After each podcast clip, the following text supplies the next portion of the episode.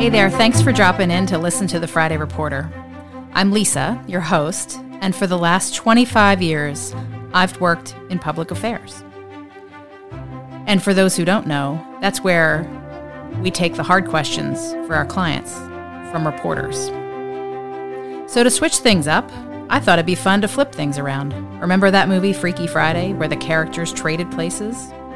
You got it. That's the concept. So this time, we're going to ask reporters the questions, and we're going to have a little fun with it while we're at it.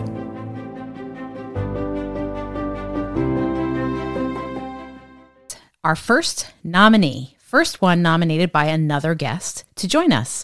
We're lucky today to have Joey Bunch from Colorado Politics.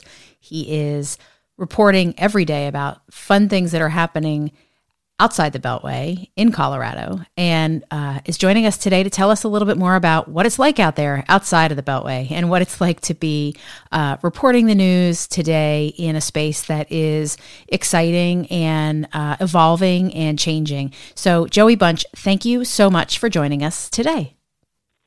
Well, great. It's great to be here, Lisa. Thank you for having me.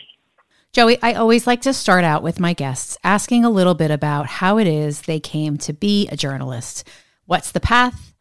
How did you get here? Tell me a little bit more about how it is you came to be a reporter for Colorado politics.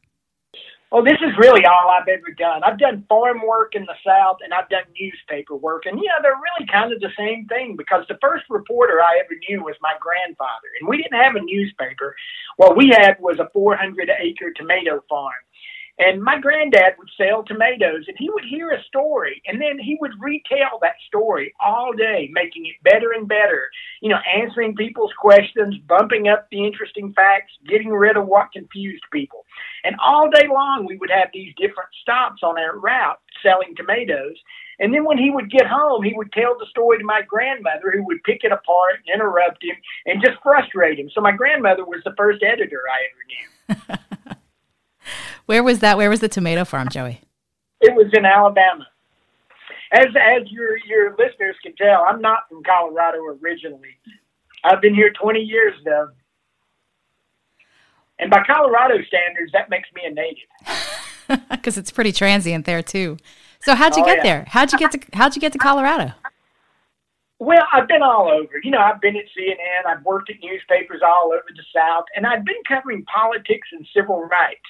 And then when I wound up in Mississippi covering civil rights, oh man, that's like the Peace Corps. And I did that for a year and a half, and I was ready to get away from the South because, you know, when you're too close to something, you can't see it. You got to take a step back.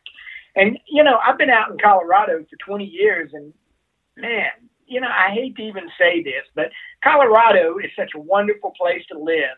You know, we have a thing called Niwot's curse. And Chief Niwot, he was the Arapaho Indian chief, and he said that once people see the beauty of the Boulder Valley, they'll never be happy anywhere else. And so out here, we talk about Niwot's curse. Once you get it, you can't shake it. I know the draw that is Colorado because it is just a beautiful place. And I think that, uh, you know, just having been out there myself on vacation, I know that's got to be just so um, wonderful to be there and be reporting.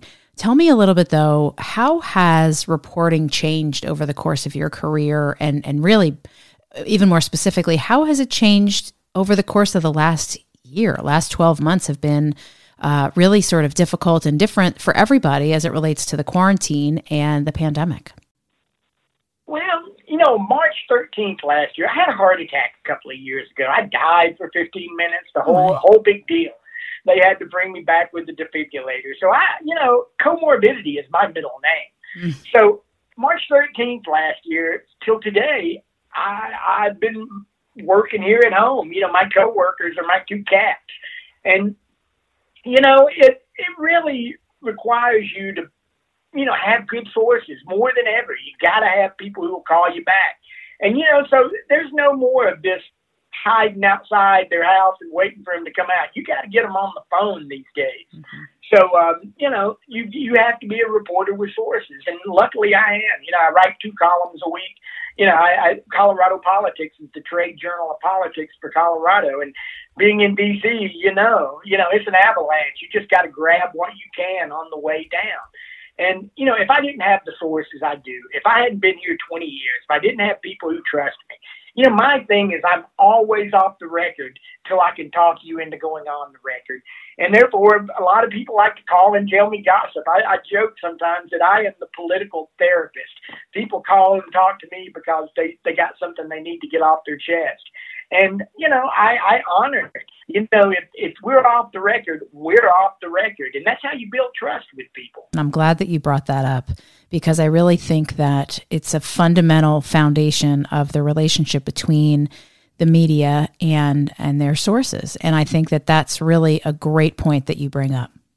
Well, I've been a reporter for, you know, like I say, since I've been 18 years old, and it's all I know is being a reporter. And you know, your credibility is everything. You know, a lot of people get into this, and it, we're in this say anything culture right now. You know, I think these Dominion lawsuits out of Denver are um, are going to be a game changer. You know, we've been on the wild side for a long time now, and it's time for the media to be accountable.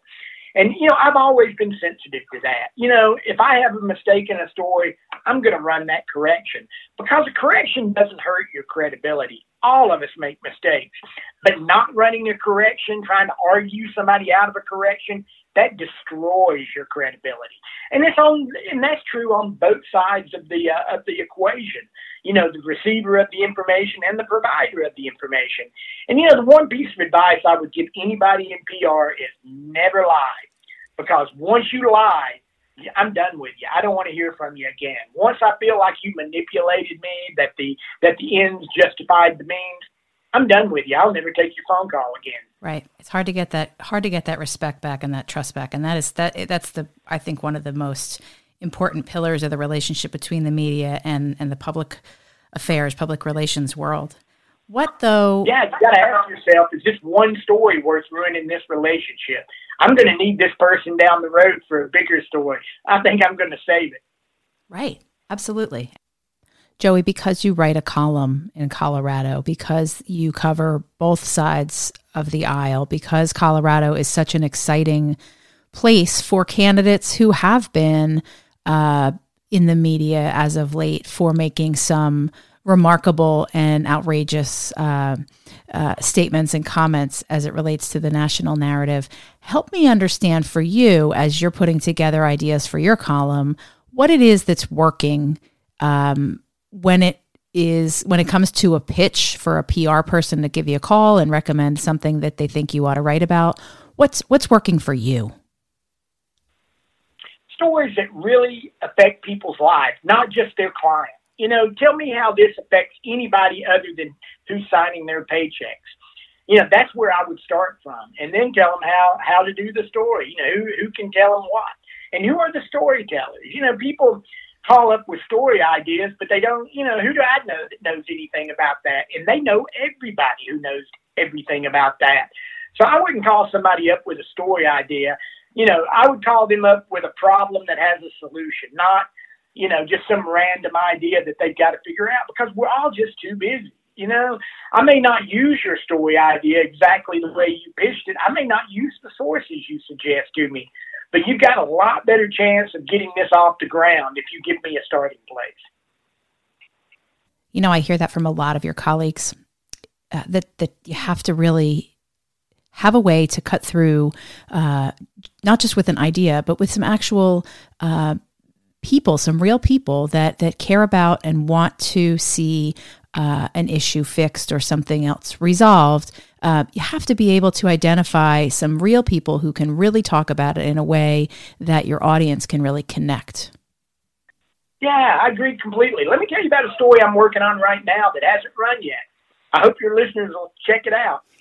We are on the cusp of making a major breakthrough in bone cancer in children thanks to dogs dogs at the Flint Animal Cancer Clinic at the University of Colorado, they found that bone cancer in children is a lot like bone cancer in dogs 85% comparability.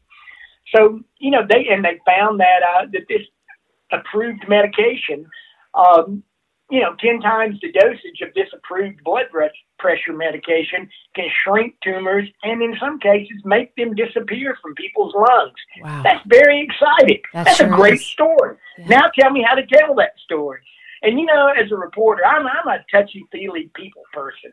I need storytellers, and you know, good sources lead you to better sources. And I want to talk to the people that are good storytellers. So I was kicking this story around last week, talking to cancer doctors. Man, if you and I'm like the dumbest human being they they're going to talk to all week. And you know, I'm just honest about it. I ask a lot of uh, of how come questions and and say golly a lot. But you know, eventually you'll get to that person who tells the story. And on Friday, I got to that person after I started on Monday, wow. and the person was the owner of that dog. And now I'm going to tell the story with the dog rather than with test tubes and, and guys with more PhDs than I can spell. Sure, sure. And that I think is the I mean that those are the stories that that that your listeners, your readers and and, and really your audience wants to wants to hear and they want to see it because they want to know how it touches their lives. I mean, you think about that in a way that I mean that's so hopeful too by the way. I mean, having those hopeful stories we got plenty of doom and gloom going around, but boy, to hear a story like that is just that's so needed right now. Uh, you're absolutely right. You know, we live in a sad, cynical nation. Any any string of optimism I can throw out there, I'm going to throw it every time. And if any of your, uh, if, if you or any of your partners have an optimistic story about Denver or Colorado politics, call me up, joey.bunch at coloradopolitics.com. Well, every time I have a good story about Denver, I promise you will be the first guy I call. But so tell me, because, uh, you know, I'm a skier by marriage. My husband taught me how to ski when I was 28 years old. And uh, that was not fun. I really do wish I, I learned when my kids did at like three and four and five. But uh, Joey, tell me because because it's the Friday Reporter. Because I like to talk to people about stuff other than reporting and media and all those other things. Tell me, you know, what do you do on the weekends out there? Well, you know, I'm kind of trapped right now. I'm getting my my first shot, first vaccination on Wednesday, and my life's going to change. But you know, you're right about skiing, though.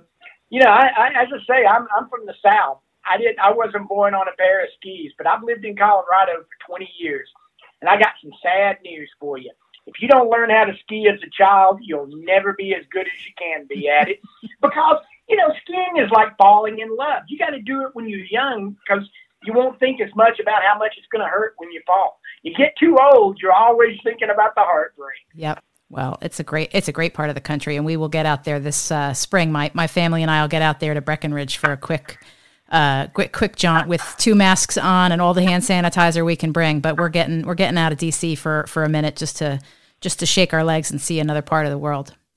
Okay, so final question.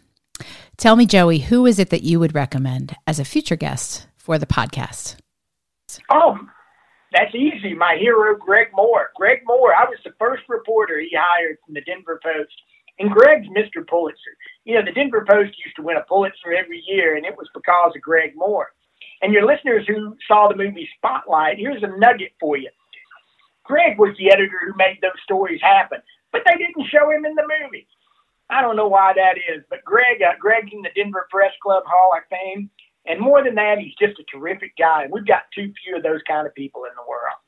Well, that's exactly the kind of guest that we're looking for here. We're looking to tell fun stories, talk to some smart folks who have won some awards, maybe some folks that will eventually win some awards, and maybe some folks who just just like to, you know, talk about their their news coverage.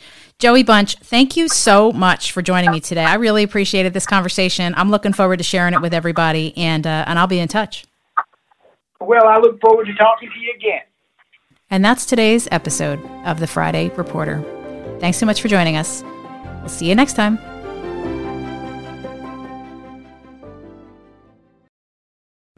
On the morning of August 1st, 1966, shots ring out from the observation deck of the clock tower on the University of Texas campus. It marks the infamous beginning of the modern era of mass shootings in America.